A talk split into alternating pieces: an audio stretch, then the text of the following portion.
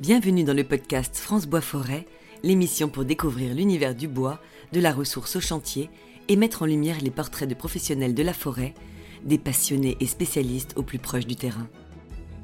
Aujourd'hui, nous nous intéressons à la gestion des forêts privées françaises. En 2023, plus de 3,3 millions de citoyens possèdent 75% de la forêt française. Ces propriétaires privés ont un rôle essentiel à jouer auprès du grand public pour une meilleure compréhension de la forêt.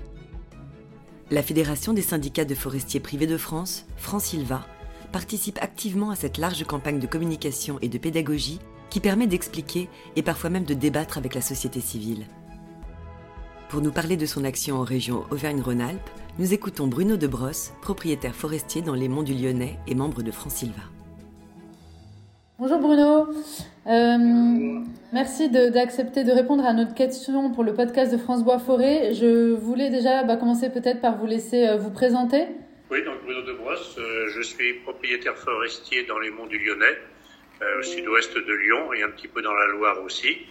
Et je me suis intéressé à la forêt sur le Tard, une petite forêt familiale qui était à l'abandon et donc, euh, m'y intéressant, ben, j'ai fait la connaissance de l'environnement forestier, c'est-à-dire du CRPF et puis de toute la filière, et je suis petit à petit rentré dedans pour aujourd'hui être fortement investi et dans la sylviculture de, mes parcelles et dans la forêt en général.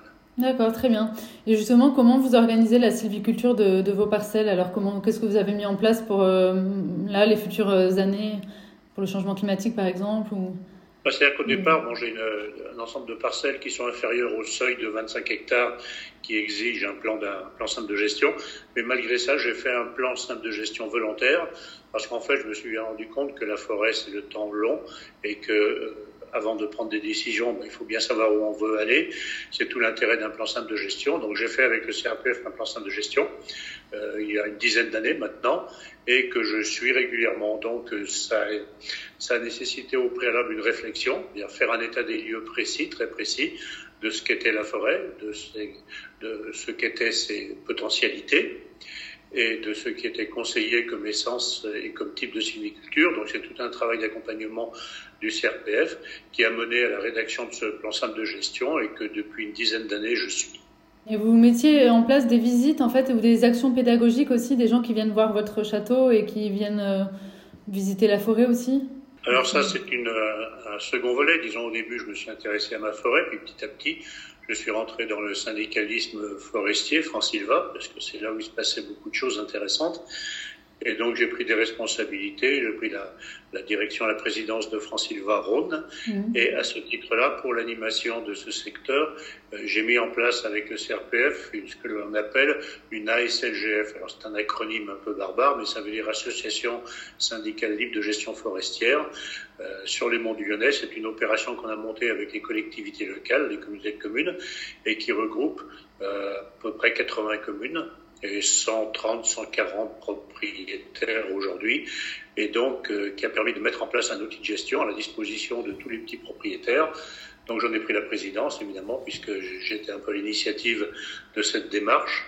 Mmh. Et aujourd'hui, donc, les forêts sont gérées par cette association dans le cadre de mon plan de gestion, au fur et à mesure du planning prévu dans ce plan de gestion. Donc, par contre, là, euh, on a fait ce, ce, développement forestier qui a beaucoup intéressé les collectivités, puisque toutes sont très impliquées maintenant dans la forêt. Et donc, comme on se connaît très bien maintenant qu'il y a une grande confiance qui s'est établie, elles nous ont confié purement et simplement la gestion forestière des monts et coteaux du Lyonnais, donc de, ces 80 euh, communes. Et euh, nonobstant la gestion forestière quotidienne, on fait aussi de la communication, parce qu'on s'est aperçu que, et ça c'est un un pléonasme de le dire, c'est que la, la, communication sur la forêt est complètement biaisée aujourd'hui et la parole est plus donnée aux détracteurs qu'à ceux qui, font. Mmh. Donc on a monté une opération de, de communication euh, financée par ces collectivités et qui se traduit par des expositions itinérantes dans les offices de touristes qui durent plusieurs mois à chaque fois, avec euh, quand même beaucoup de préparation, beaucoup de matériel, beaucoup de, de visiteurs, puisque nous sommes ouverts euh, au grand public scolaires comme adultes. Et le but de ces opérations de communication, c'est donc de donner accès à l'information euh, aux citoyens qui sont intéressés par la forêt, qui entendent dire beaucoup de choses, mais qui ne sont pas certains d'avoir les deux versions, celle des, des, défenseurs et celle des détracteurs, donc qui viennent pour se renseigner. On leur explique, on leur montre des tas de panneaux, des tas d'explications, des vidéos, des choses comme ça. On les emmène en forêt, on leur montre ce que l'on fait. Euh, on répond donc à toutes leurs questions. On organise des séances de cinéma dans les communes correspondantes avec des débats à la fin où ils peuvent poser toutes les questions qu'ils veulent. Et donc, euh, finalement, on s'est aperçu que le public est très, très demandeur. L'immense majorité du public est demandeur de ces opérations et euh, a plébiscité euh, ces expositions. Donc, elles se passent dans des petites communes des Monts du Lyonnais, mais la première vient de se terminer. Il y a eu plus de 4000 visiteurs, euh, dont presque 700 scolaires, donc ce qui est succès inespéré. C'était dans la ville de Saint-Martin-en-Haut, dans les monts du Lyonnais. Et là, on vient de la déplacer et d'en démarrer une seconde à l'Arbrel. Et j'espère qu'elle aura le même succès. Et puis ensuite, on en fera encore deux autres euh, dans le cadre du programme d'animation et d'information. Alors, on a partant de là, avec les financements publics qu'on a pu obtenir, on a fait des panneaux d'information. Parce qu'on s'est dit que beaucoup de gens se promènent dans les bois, ils voient des travaux forestiers, ils ne comprennent pas. Ils associent ça très facilement à de la destruction, c'est ce que l'on entend. Donc on a fait deux types de panneaux, un pour les coupes définitives et un pour les éclaircies, qui expliquent ce mmh. que c'est, pourquoi, comment. Et chaque fois qu'on démarre un chantier dans le cadre de l'association, on va planter ce panneau devant le chantier, on laisse toute la durée du chantier, et même un petit peu après. Et comme ça, ben, on a commencé il n'y a pas très longtemps, donc c'est difficile de tirer des conclusions, mais déjà on constate qu'on a beaucoup moins de, de remontées négatives. Les gens ont tout de suite la réponse à leur question de pourquoi on fait ça. Oui, parce qu'en fait, le gros problème aujourd'hui, c'est la récolte des arbres, en fait. Hein. Le fait d'accepter qu'on récolte un arbre aujourd'hui est vraiment problématique. Hein comme vous dites, les gens ont tendance à faire des raccourcis et à tout de suite euh, parler euh, de mots très forts, déforestation, pillage euh, de la forêt, etc. Enfin, les gens ont pas, et ils savent pas ce qu'on va faire du bois en fait quelque part. C'est presque ça en fait. c'est ça. En schématisant un peu, ils veulent tous des maisons en bois, mais ils veulent pas qu'on coupe d'arbres, donc c'est un petit peu difficile comme équation, mmh. surtout si on va pas déforester à l'étranger. Donc en fait, quand on leur explique, quand on leur montre, on a coupé un arbre, oui, mais euh, coupant un arbre, on a, on, on, a créé un espace de lumière euh, qui fait qu'il va y avoir une régénération, et on leur montre la régénération, on leur montre qu'un arbre coupé, c'est 20, 30, 50, 100, 100 petits plants qui apparaissent, qu'on va ensuite élever pour faire de nouveaux arbres, et on leur montre des forêts qui sont exploitées. Alors on fait nous beaucoup ce que l'on appelle de la, de la fuite irrégulière, c'est-à-dire la gestion durable, énormément, très peu de couperase, que euh, lorsque c'est nécessaire. Et donc, ben, ils voient des forêts qui sont belles, ils disent, tiens, les belles, cette forêt leur dit, ben, monsieur, madame, cette forêt, elle est exploitée. Mm. Et voilà comment on l'exploite. Donc en fait, les gens, dans l'immense majorité, sont euh, ouverts. Et comprennent les choses, bien évidemment. Mais c'est là où on voit qu'il y a un déficit de communication et qu'il y a des médias qui ne sont pas toujours favorables, loin de là. Donc il faut que nous-mêmes, forestiers, ben, on prenne ce sujet en main et puis euh, on s'adresse directement aux gens, euh, au grand public, aux écoles, aux scolaires. Et d'ailleurs, à ce titre-là, on distribue chaque fois que les écoles viennent, on distribue le, petit bouquin que vous avez fait, la bande dessinée sur la forêt, mm. qui a un succès énorme et vous pouvez en rééditer tant que vous pouvez. On les, on les écoulera sans aucun problème. Toutes les écoles des Monts du Lyonnais l'ont dans leur bibliothèque maintenant et on va continuer dans le Rhône à faire cette opération. Il y a de la demande à tous les niveaux. Hmm, ah ben, on est ravis et on vous en refera parvenir. Et, et vous, quand vous parliez de films débat, c'est à partir de quel film, par exemple? Alors, c'est des films grand public que l'on hmm. reprend, hein, puisqu'on travaille avec une salle de cinéma, avec des salles de cinéma officielles, donc Le Temps des Forêts, des films comme ça. Si possible, on essaye de trouver des films un peu polémiques parce que ça crée le débat. Et euh, on projette un film sur lequel tout le monde est d'accord, c'est difficile de démarrer un débat, tandis que les films que l'on a pu voir ou des émissions de télévision un peu polémiques que l'on a pu voir, ça, ça crée de la polémique. Et la polémique, et eh ben, ça crée des questions, des questions-réponses, et puis ensuite, euh, il y a un débat, un débat qui est... Euh, j'en ai animé plusieurs, et j'ai des collègues qui en ont animé plusieurs, et vous voyez, à chaque fois, à la fin, il y a des débats qui durent une heure, hmm. après un film qui a duré une heure et demie. Donc déjà, c'est significatif. Et eh ben, les gens, partant, applaudissent et remercient. Ah ouais, donc ils sont vraiment ouverts et très intéressés par justement avoir ah une autre vision de la forêt, quoi. Pas, pas, pas, pas se laisser manipuler par euh, l'opinion des, enfin, par les médias et, et ce qu'ils entendent par les médias. Ils sont assez curieux d'avoir une autre version des choses, quoi. Oui, alors, euh, jusqu'à présent, ce qu'il faut dire, c'est qu'on a eu beaucoup un public rural. Rural, donc c'est différent du public citadin. Mm. Là, par contre, euh, la prochaine exposition aura lieu en banlieue lyonnaise, dans une des grosses banlieues lyonnaises. Mm. on va voir ce que ça donne. Mais a priori, je pense que les gens se rendent compte que ce qu'ils entendent est excessif. De toute façon, les gens n'ont plus confiance dans la presse. Je crois que tous les sondages le montrent. Ils n'ont plus confiance, ils veulent voir de même. Eh ben, recevons-les. Oui, tout à fait. Ok, on pourra aussi vous faire parvenir nos banderoles pédagogiques qui s'appelle Un arbre se transformera en. Et en fait, ça montre comment est transformé l'arbre et le pourquoi du comment, en fait. Pourquoi on coupe un arbre, c'est parce qu'on a besoin du bois derrière. Et, et comment, comment on se sert du bois, enfin de tous les usages du bois derrière. Mais voilà, ok. On a déjà ces banderoles parce que par, par le circuit France-Sylvain, vous en avez diffusé, donc on les a et les salles d'exposition que l'on anime sont tapissées de ces banderoles. Mm. Oui, c'est celles que l'on a fait faire pour mettre dans les forêts elles-mêmes. Mm-hmm. Euh, en fait, on a équipé à peu près tous les chemins de, de randonnée, les chemins de promenade d'un premier panneau qui est générique, qui est sur la forêt. Et puis ensuite, chaque fois qu'il y a un chantier, on a ces banderoles. Donc des banderoles qui se déplacent avec les chantiers. Ah bah c'est super. pour le moment, il y a une dégradation. Bon, il n'y en a pas des milliers, hein, mais on le fait petit à petit parce qu'il faut trouver des bénévoles pour les planter aussi, ces banderoles. Hmm. Donc ça prend un petit peu de temps, mais bon, il y a une équipe qui est assez efficace et qui, qui marche. Et puis un retour, on a eu des premiers retours de gens surpris. Surpris de voir ça. Dire, tiens, qu'est-ce que c'est que cette banderole? Ils vont la lire. Et puis, bah, voilà, ils ont des réponses à leurs questions. Ça, ça devance les, les critiques. Bah, c'est une très belle initiative et il faudrait que ce soit une initiative nationale même, que tout le monde se mette à faire ça. Comme vous dites, les forestiers sont les premiers à, à, devoir communiquer sur ce qu'ils font et, et, ça, ça manque un petit peu encore dans la filière. Mais, hmm. Oui, surtout qu'on a de belles choses à montrer, franchement, sans modifier, sans adapter la réalité, simplement en montrant ce que l'on fait. Euh, toute notre association de gestion forestière sur les monts du Lyonnais, donc elle couvre... Euh, couvre quand même pas mal d'hectares, 900-950 hectares de petites parcelles, donc c'est très représentatif c'est fait à 99%, je dirais, en futée régulière. Donc, c'est-à-dire, c'est de la sylviculture douce. Donc, on n'a que des choses belles à montrer. en plus, euh, on plante un petit peu pour compléter, la forêt se développe, etc. Et on transforme des taillis qui sont stériles, où il n'y a aucun sous-étage, rien. On les transforme en forêts qui sont vivantes. Donc, je dirais qu'on a les outils, on a la matière première, on a le langage, on a les documents. Euh, ce qui manque, euh, bah, c'est la volonté et puis des, bénévoles. Voilà, c'est mmh. toujours le même problème c'est un petit peu toujours les mêmes qui font tout, donc euh, ils s'épuisent un petit peu. Mais je, pense qu'effectivement, la, la, démonstration est flagrante. Il y a une attente du public de savoir la vérité, de se faire sa propre opinion. Après, il restera toujours une petite frange d'extrémistes. bon, mais ils sont perdus, ils sont perdus, ceux-là. Mais si on en convainc 90%, je pense que, voilà, on aura fait du bon travail. Oui, on est tout à fait d'accord. Et vous êtes au courant qu'on a sorti une émission sur C8 qui s'appelle Notre forêt demain? Et qui aura lieu une heure chaque dernier samedi du mois. Donc là, il y a eu la première émission. Donc euh, on vous incite, euh, vous, Bruno, et tous les auditeurs qui écouteront le podcast, à écouter cette émission qui est en replay là pour l'instant sur euh, MyCanal. Et ce compagne MyCanal, moi je l'ai aussi mis sur la chaîne YouTube de France Bois Forêt. Ah d'accord, ok. Mais ça, il faudrait qu'on fasse une communication à nos adhérents aussi, que tous les franciliens fassent une communication.